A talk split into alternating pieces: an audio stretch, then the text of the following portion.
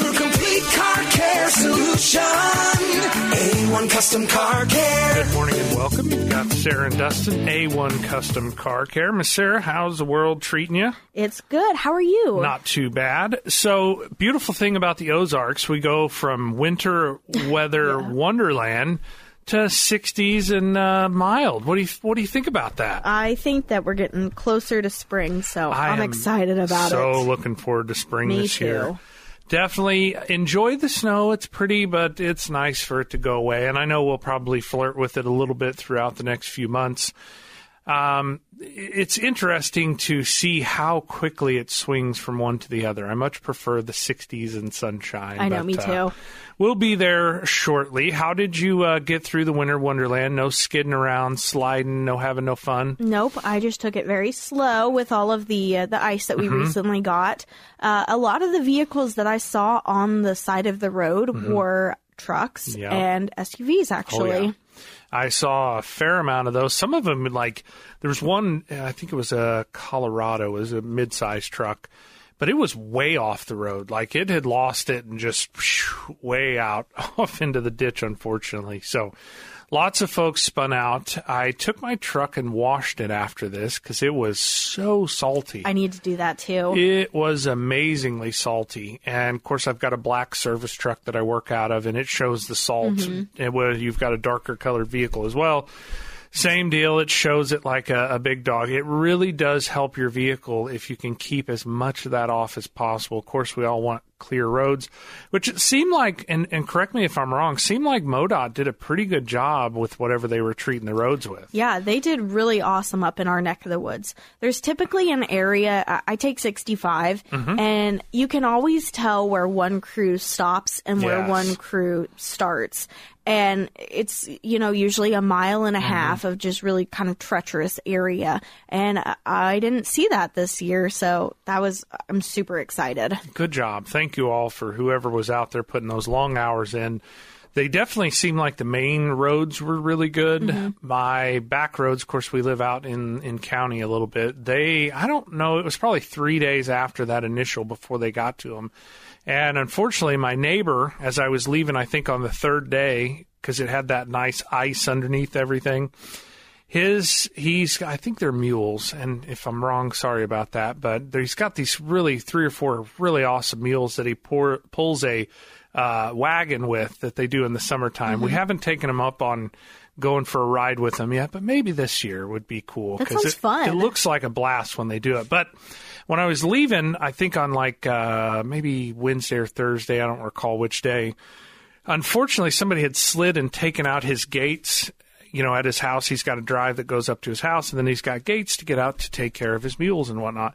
Somebody had taken him out and apparently didn't even leave a note. Took his mailbox out, took his gates out, and I guess it was still drivable, so they drove off and left all that mangled mess there. Did the mules get out? I don't think so. Okay. It looked like he evidently caught it, and he had some really good heavy gates that he was able to put up and cover that up. The mules are still in there, whether he had to put them back in there or not, I'm not sure. But I messaged him and said, hey, I've got an engine drive welder. I'm not a professional pipeline welding guy, but I can help you mend your fence posts back together, because it ripped them out of the ground, obviously mangled them, and then just left. Wow. Yeah, I was like, man, that's sometimes, and I get it. You know, nobody wants to fess up to that, but even if they didn't have insurance, at least say, hey, I knocked your fence down.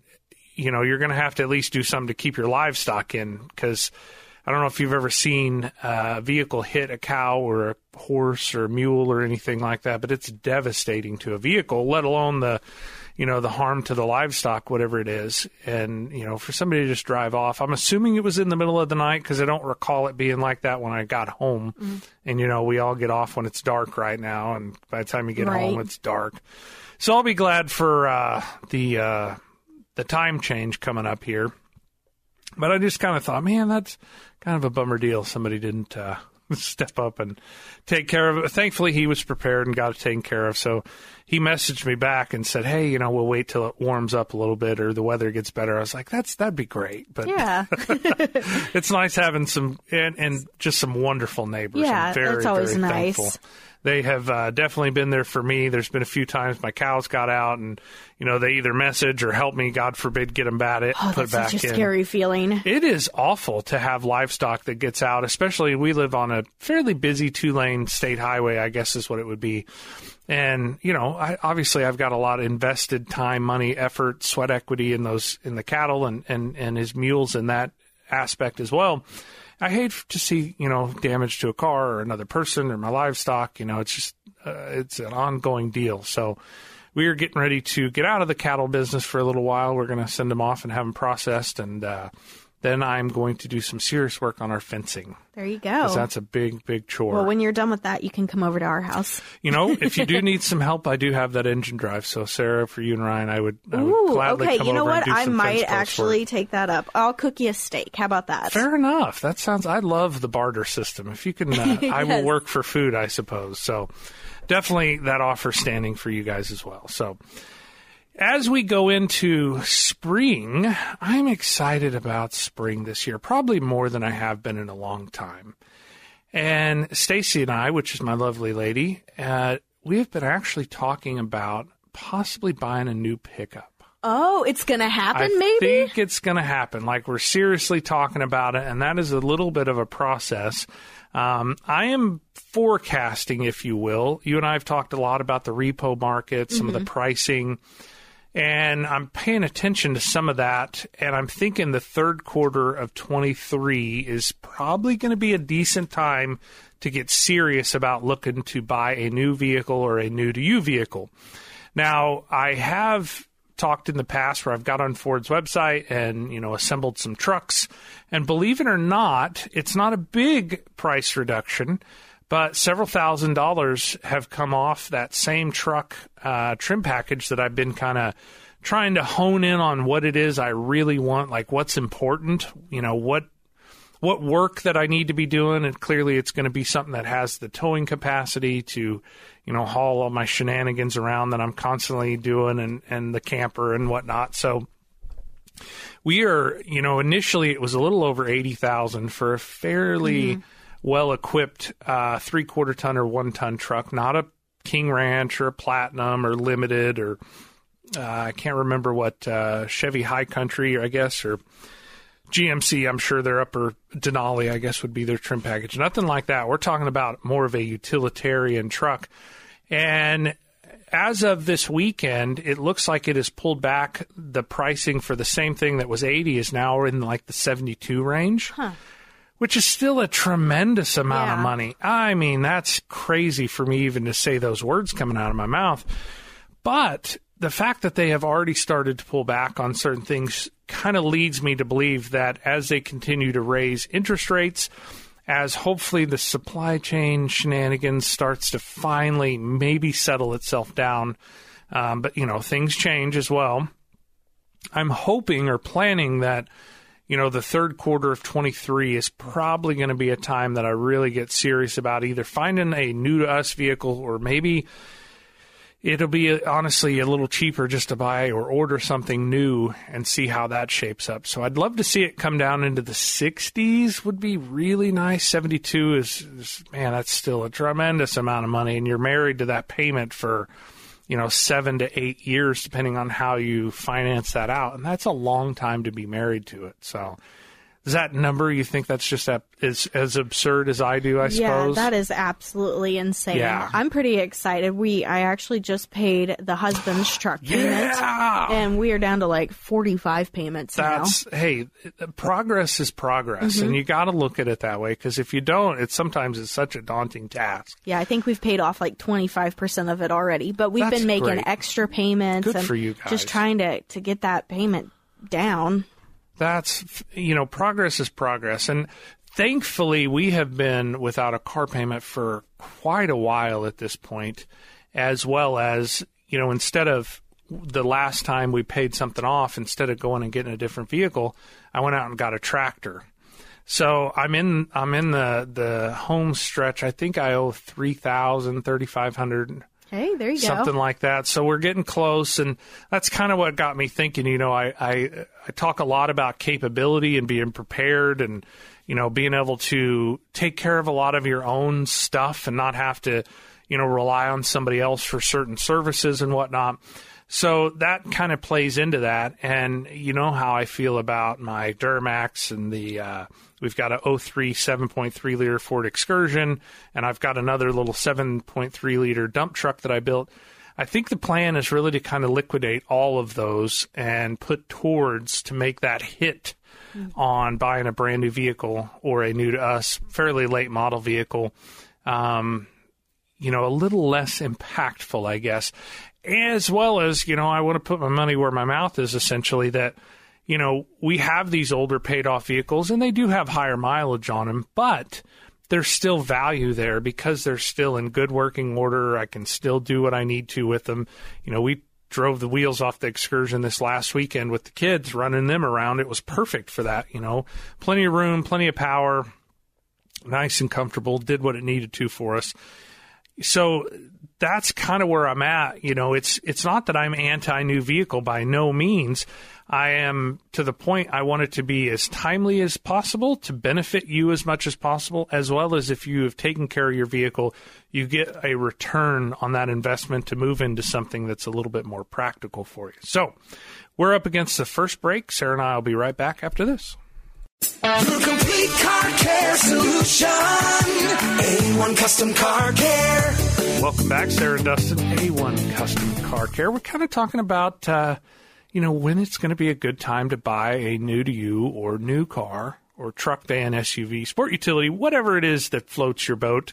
And I'm thinking, and time will tell, that the third quarter is probably going to be a good time. I've been paying real close attention to the repo market. It is starting to really flood up there. And Sarah, you and I had talked at the end of the year. There was a lot going into the repo side of the world, but not a lot going through the banks. And I really think the banks were wanting to get through the end of 2022, so their books still looked pretty good before they started taking losses on those cars. Yeah. And now I'm starting to see the auctions fill up. We have a dealer auction here in Springfield. I don't know if you ever drive by that one there on Sunshine. Oh, yes. Uh-huh.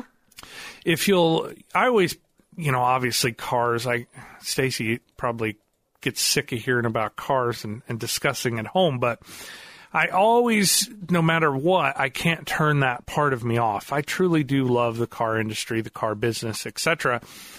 And the fact that Americans, you know, rely so much on personal transportation, I wouldn't want to have it any other way. I mean, don't get me wrong, mass public transportation's fine. I think there is a need or a time and a place for it. But for us here in the Midwest, we don't have that infrastructure built throughout, you know, the urban areas of the country, let alone, the rural areas of the country. The urban areas obviously have much better setup, but I want to come and go as I please, essentially. If I decide that, hey, I want to take a little road trip or I want to leave for work or church or whatever it is at this time, I can do that, and I'm not on somebody else's schedule. So when you think about kind of having that flexibility, I definitely don't want to give it up, for sure, the freedom, if you will. And that's kind of where the mindset comes from of having good, dependable transportation and taking good care of your vehicles. And I realize you guys out there in Radio Land probably are like, oh, my gosh, he's always preaching about taking care of your vehicles. It's not really necessarily a selfish motivation from my point. I hope it doesn't come across that way. Whether you take care of it and you're a high-end DIY person, you've got a shop that you've dealt with and have a trust and a good rapport with, that's really where I want you to be, whether we take care of you or not. I just want your stuff taken care of. And here's why. All the time, either I am, filling a service advisor role or a technician role, I'm seeing the consequences of when folks don't do that and how it impacts their life, okay? I have worked with technicians. I've seen other shop owners that don't have that proactive thought process or ingrained into their culture or their personality or however you want to look at it. And they just fix what's broken. It's always more expensive to fix it once it breaks than it would be if you've just taken care of it to where it didn't typically have unnecessary breakdowns. And most breakdowns are preventable with a little preventative maintenance. That's the name of the game. And the cost of the consequences that goes along with not taking care of it, I don't enjoy that at all. I don't enjoy having to come to somebody and say, hey, it's going to be several thousands of dollars for XYZ. And most of the time, the technician part of me can kind of recreate the crime scene, if you will, or backwards, you know, work through the problem and find out what caused that breakdown or failure or the consequence to it. And then once it comes down to that breakdown or failure, those typically, in my experience, nobody's ever planning for those. I won't say that there's not some people that have an emergency fund or a car breakdown fund or, you know, some kind of budgeting. There are some rock stars out there, don't get me wrong. But I do find people that plan and budget for the maintenance side of it, and I see a totally different experience that those folks have with their vehicles than I do with people that just drive it until it breaks and then deal with it at the same time. If I've heard it once, I've heard it a million times. Oh, just, you know, fix, you know, the bare minimum. I'm selling the car. And then a year later, they're driving it back in and they tell me the same thing.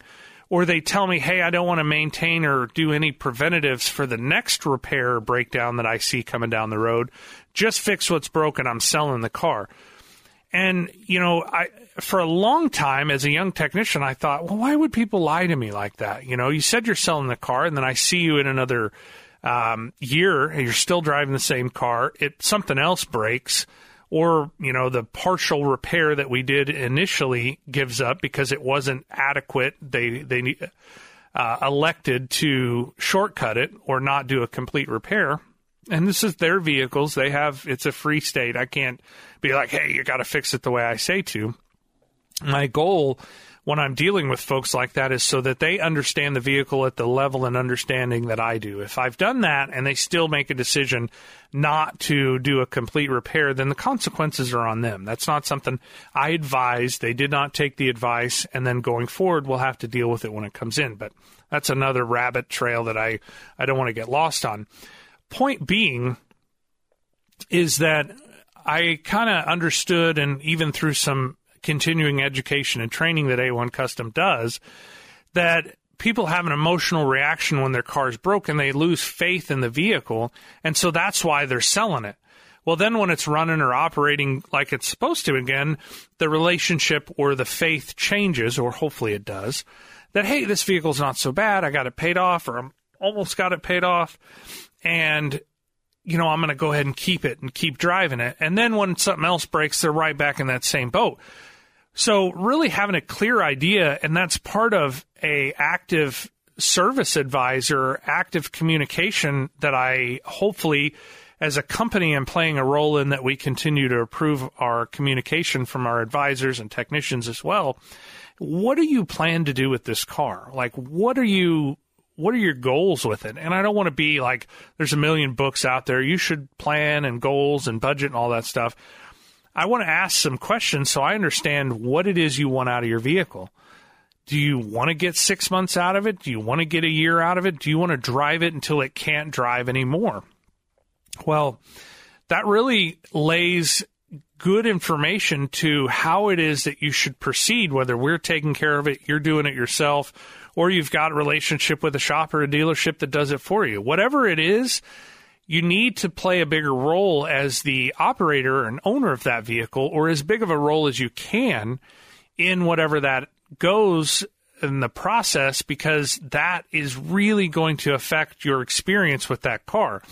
If you're always doing the bare minimum, it is going to accumulate to the point that it doesn't make sense to continue repairing a car because it's so far gone.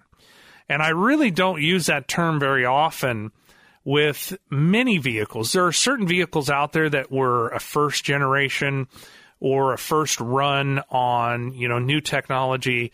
And when those vehicles break, sometimes they break to the point that it really doesn't make sense to do the repairs. But that is the outlier, essentially. That is not the norm. Most vehicles, if you'll give them just a little bit of love and care, you don't get into that situation to where you have this mountain of neglected work and backlog maintenance that should have been done.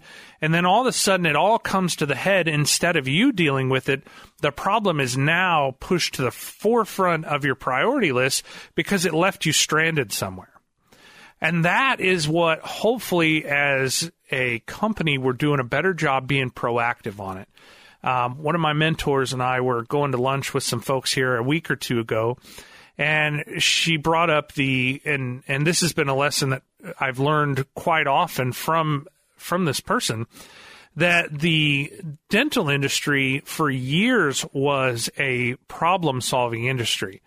And so when you got a real bad toothache or whatever, they went in and, either fixed it, pulled it or whatever. But basically it was always the worst case scenario, and they didn't do anything to prevent any of that stuff.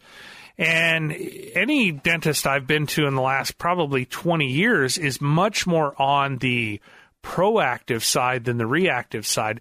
They're trying to get you in there and prevent those sore abscess tooth, the root canals, the intense, crazy dental cleaning versus just a standard ultrasonic cleaning that they're doing. So on those aspects of things, the automotive industry, and for whatever that's worth, every industry should be a little bit more proactive than reactive. I sure don't want the power grid, for instance, to just be doing the bare minimum and having huge outages. I don't want the availability of parts and equipment for the power grid to get to such dire straits that if and when something happens, it's this huge catastrophic cascading systems failure. It's no different than whatever you can fill in the blank. We are adapting this to the automotive industry as of this discussion this morning. But it's really a mindset change. So play a role in that. I've had instances where customers come in and they're hesitant to share information on description of problem, description of what it takes to recreate a problem, because they feel like that if you tell me a bunch of information, it's going to cost more money. And it could not be farther from the truth. The people that give me the best information, a little short video, play a role in what the car is getting and where it's going and how we're going to get there. Man, we can keep these vehicles and your investment going for a long, long time. So we're down at the bottom of the hour. We're going to step into a break, and I think we're going to reach out or dive into some viewer questions or thoughts right after this. Your complete car care solution, A1 Custom Car Care. Welcome back, Sarah Dustin, A1 Custom Car Care. Sarah, you got some stuff over there. What is that there? So last week we talked about electric vehicles quite a bit. We talked about the new ad with Kevin Bacon and the weird verbiage that they used. And we also talked about just different things in the EV market. And one of our listeners said that they fully agree that EV vehicles are not ready for prime time, but automakers... That's a good way to put it. Yeah, I like that. But then he said, automakers and repair facilities need to step up their game. I have run into so much aversion to repairing a Toyota Prius, which is more than a 10-year-old technology. And they said it's sad. Now, the reason I shared this with you is because I know that A1, throughout the year, they do all kinds of tech training. And I know that one of the last tech trainings that you did, I think it was in Kansas City, was specifically for EVs, I believe. And we continue that. We have online training, but we do a fair amount of in-person training. We travel for the training. I won't say that all of our techs do hybrid and EV repairs. But typically my lead technicians, most of them do or will. And we have several different customers that come in and we take care of their stuff. What I've found with the hybrid market, a lot of times folks won't necessarily take good care of the internal combustion engine that's on that hybrid. And we've actually put several engines in them because they haven't, they think, it's a hybrid, and they don't follow the same maintenance that you and I normally would on an internal combustion motor. And usually it goes a real long time without an oil change, and it blows the engine up on the hybrid side of it. And then the full EV market, now don't do a lot of service on that as of yet. Most of that is still under warranty at the dealer, so it doesn't make any sense for folks to bring it to us and pay us to do the repairs, as well as some of the information isn't being released out there. So we're getting ready for the full hybrid EV market to be something that we dive into and service, but not it's not mainstream or prime time. I love that verbiage for it as of yet. So, yeah, I think that's a very valid point. So for sure. What do you recommend for him whenever he's looking for a place to get his Toyota Prius fixed? He really needs to find the right technician. It truly, truly is. Even we've got probably a little over 30 technicians within our company. I probably have maybe 5 that do the Prius, you know, even some of the Ford Escapes were hybrid. Some of the Chevy pickups and Tahoes were hybrid.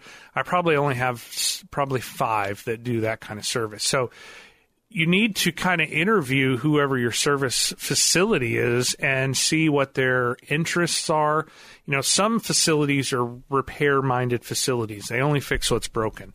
And we're fine at that. We do a very, very good job, in my opinion, at fixing broken cars. But our philosophy or mindset is really about preventing the breakdowns a lot. And if you do have a breakdown, sure, we can deal with you, but you need to find out whether they even have folks that are interested in working on hybrids, what their continuing education is, what their tools and equipment are to do accurate diagnosis and service on your hybrid vehicle, and go from there.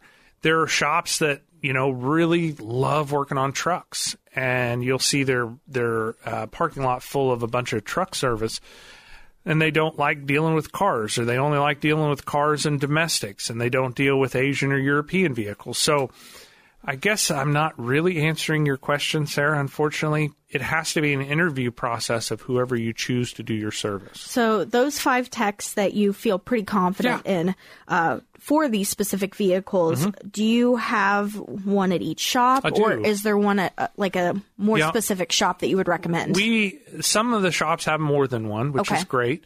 But typically, yes, there is one at each shop.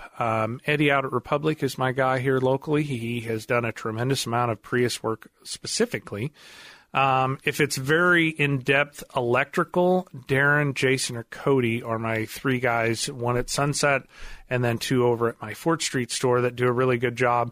If it's a really intricate issue or there's any programming or concerns, Darren is going to be the gentleman that I push that service. Awesome. Darren's really is good. He is good. Yeah, I'm very, very fortunate to have such a in-depth, I don't want to say roster, but essentially it's kind of like a football team. You know, we have some really amazing folks, and I'm not just saying that because I get to work with them every day.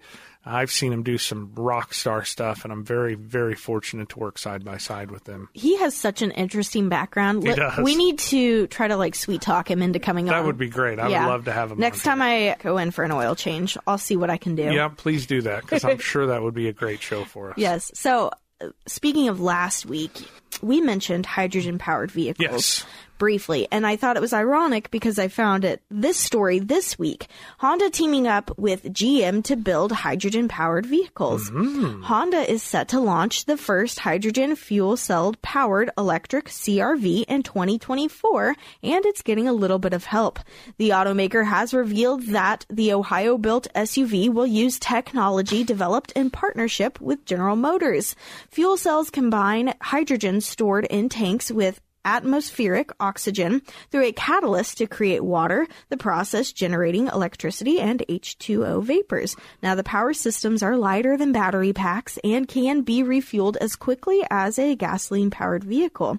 Both automakers have been experimenting with the technology separately, with Honda briefly selling a fuel cell-powered Clarity car that was hamstrung by high cost and a lack of public fueling infrastructure outside of California where it was sold.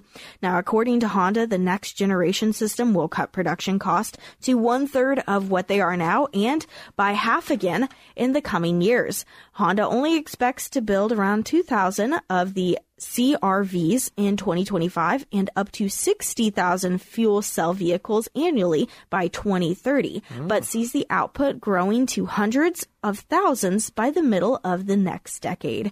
Now, several other automakers have been keen on both hydrogen combustion and fuel cell technology as an alternative to battery-powered, including Toyota and Hyundai, which both currently offer low-volume models for sale. So that's extremely awesome. that technology really, other than the infrastructure, is really where I see, which they obviously laid, information that's where they're struggling now. The infrastructure part of that is going to be the challenge for sure.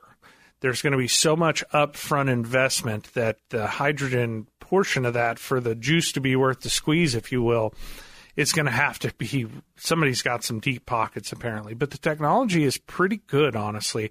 I've done some dabbling with some hydrogen generators on a small scale. Very efficient. Obviously, the O2 emissions or hydrocarbons that are produced are nil and void, and water vapor essentially is the byproduct of that. So all of that is extremely enticing, and it really truly seems more practical to me than just these EV only, takes 20, 40 minutes, whatever it is to charge. It just, that seems a little more practical for me, but I guess we'll have to see. Time will have to tell. Now, in the recall news, dun, dun, dun, we have a recall. So Honda owners with older models, listen up.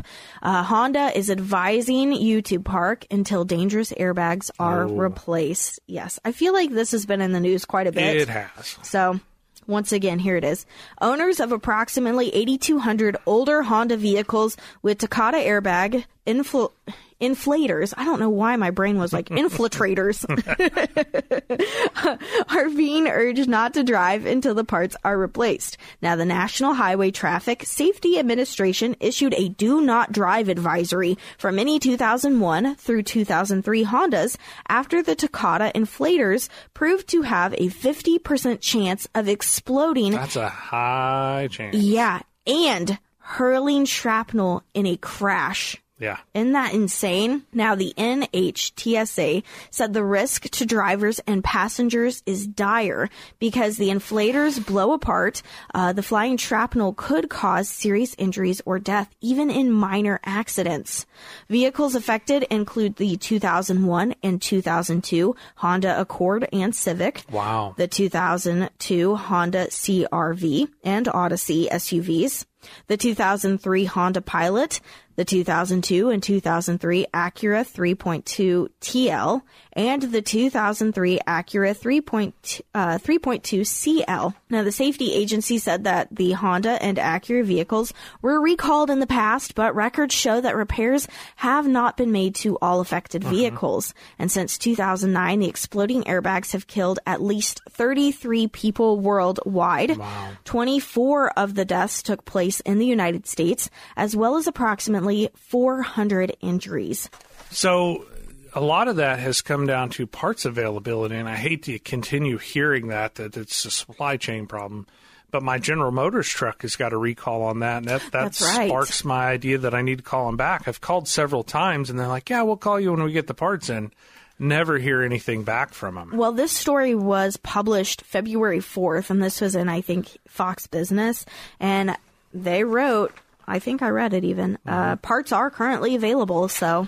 Maybe they're coming available for GM. That would be great. It was interesting how old some of those cars were. You were talking like 2001. Yeah, 2001. 02. I was like, man, those things have been on the road for decades at this point. Now, if you were out there in Radio Land and you're driving and you want a list of those vehicles that are on that recall list, I'll make sure to publish this. Okay. That'll be at ksgf.com. It'll be on our podcast. It's super easy to find. Just click A1 Custom Car Care Podcasts. And if you have another vehicle, I think, Sarah, you and I have both done this. If you go to the National Highway Traffic and Safety website, you can put your VIN number in, if I remember right, and then it'll pull. If you have any recalls for your car, even outside Honda or General Motors, they'll let you know.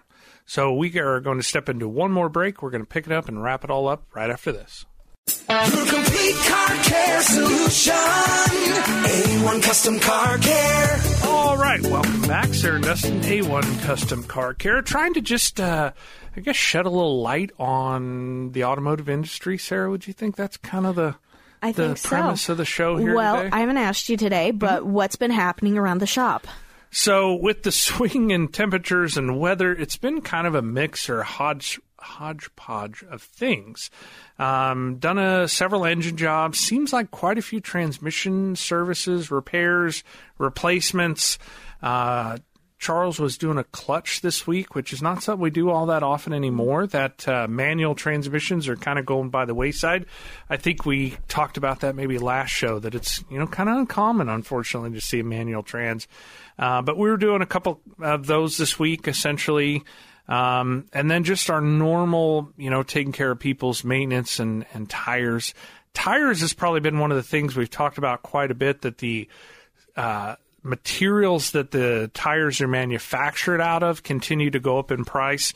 So taking as good a care as possible, and this may sound silly, but I've watched tires go up tremendously, and I'm talking like 50 to 100% to 150% over the last 3 or 4 years, which is just absurd. I mean, they were expensive previously, but holy smoke. So if you got good tires, probably should take them, make sure they're inflated correctly, make sure they're rotated at least in a semi-frequent manner. A lot of times for me and my personal stuff, I'm rotating them every oil change that I get because I want as many good miles out of them as possible, and that breaks up wear patterns and keeps you from, you know, ruining tires prematurely. So that's kind of been the big stuff that we've been doing quite a bit. It seems like it's touch and go on the part side of the world as far as availability and quality. I'm seeing a lot of quality control problems on vendors that I never saw that from before, that had, you know, good parts that I could depend on essentially. But my goodness, everybody seems to be struggling with keeping the quality standards good, or at least adequate, that, you know, we've had to shift vendors on certain things that I just have lost confidence, and they've burned me too many times. And that's the perk about a shop that does so much business like we do and is tuned in the industry, that we get to see those trends, if you will, and try and, you know, head them off before they affect very many people. So that's frustrating. It really is. You know, we offer a 3-year, 36,000-mile nationwide warranty on most of our repairs, and some of them up to a 3-year, 100,000-mile warranty on certain repairs. So I have to hold the standard. And it's not okay, just, you know, a lot of times if you're a do-it-yourselfer and it breaks, it's really not such a big deal. You're out a little bit of time. But as intricate as these cars are getting, it's not okay, and I can't have to where I have a lot of repeat failures because I don't have time for that, essentially, neither is the customer or the consumer. So we hold a very stringent line, and I'm not saying it's perfect. We're not building and manufacturing some of these parts. Even the parts I get from the dealer, I'm struggling on having some repeat failures on certain things, and I have to find different or out-of-the-box solutions. So definitely concerned where the industry, the supply chains are going, keeping a real close eye on it, and making sure that we're doing the best that we possibly can. Nothing crazy at the shop? Nothing super crazy. Knock on wood. As soon as I you know, go back to work on Monday, it'll probably have something real out there. We did have some slide-offs and doing some suspension work now that you're bring that up. That's not normal, other than when we have bad precipitation. You know, a lot of folks think, oh, it needs to go to a body shop. But if it's just mechanical, a lot of times we may be a better avenue to take care of some of that stuff to get your car driving like it's supposed to again. Now, if it's obviously got into the body work and whatnot, body shop's going to be your place to go. But we do a fair amount during slick conditions of mechanical repairs, whether people slid into a curb or down through a ditch, or, you know, a lot of times it's undercarriage repairs versus somebody slid into a pole or anything like that. Man, I saw the craziest slide off, which I, you know, earlier we were talking about the winter weather and just different vehicles that we saw. It was the craziest thing. I saw this guy, he was in a white Dodge, and he was going probably like 50 or 60. Yeah. And I saw him and I thought, where are you going, buddy? That's so important. That is, you have to go that fast, because the roads were they were deteriorating pretty quickly. Yeah. And about 5 minutes later, I made it to the city limits of Springfield, and I saw that same guy, and he had slid off into the ditch, and it was on the side. And I mean, the whole side of his vehicle was crumpled. And thankfully there was an officer out there that was assisting him. I believe he was out of his vehicle, and he looked like he was okay. But I hated to see that, because it was a newer vehicle, and chances are maybe he had payments on it, maybe not, but I think it was completely totaled. Goodness, that's such a hard deal to, you know, you get so much invested just to lose it all at one fell swoop, unfortunately. A big thank you to that officer or any of the officers, MODOT, you know, some of our county people. I mean, I feel like they did a great job, and I'm so thankful. And I think they get – I don't want to say it's a thankless job, but to our officers, first responders, firefighters, EMT in this instance, and then all of our MODOT workers, definitely a huge thank you to all that they did. They've been working overtime lately. I bet they have. I bet they have. And taking care of the roads and prepping as much of that. But personal accountability is still a maybe not a mainstream thing anymore, unfortunately. Kind of like common sense. It's just, it's waning in the culture for some reason.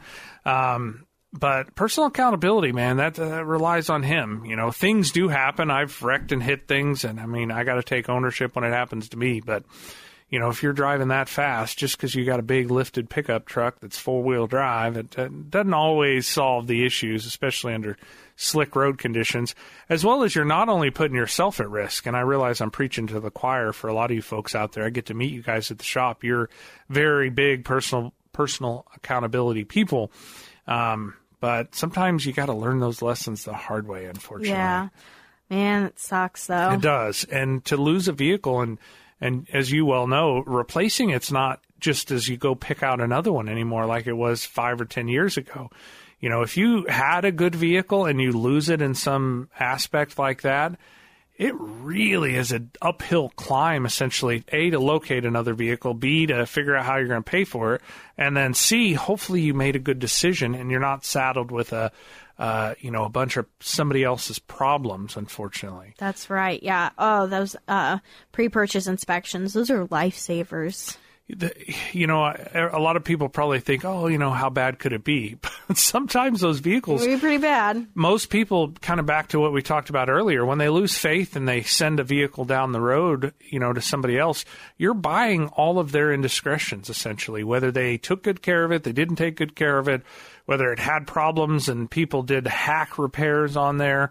It's I don't want to say it's Russian roulette. I don't want to be that dramatic, but you know, we have seen and found some crazy things and prevented people from buying those vehicles, A, but I've also seen the flip side of it where they bring them in, we shoot down 2 or 3 of their vehicles, they get frustrated, they quit consulting us, and then they just buy whatever it is they want.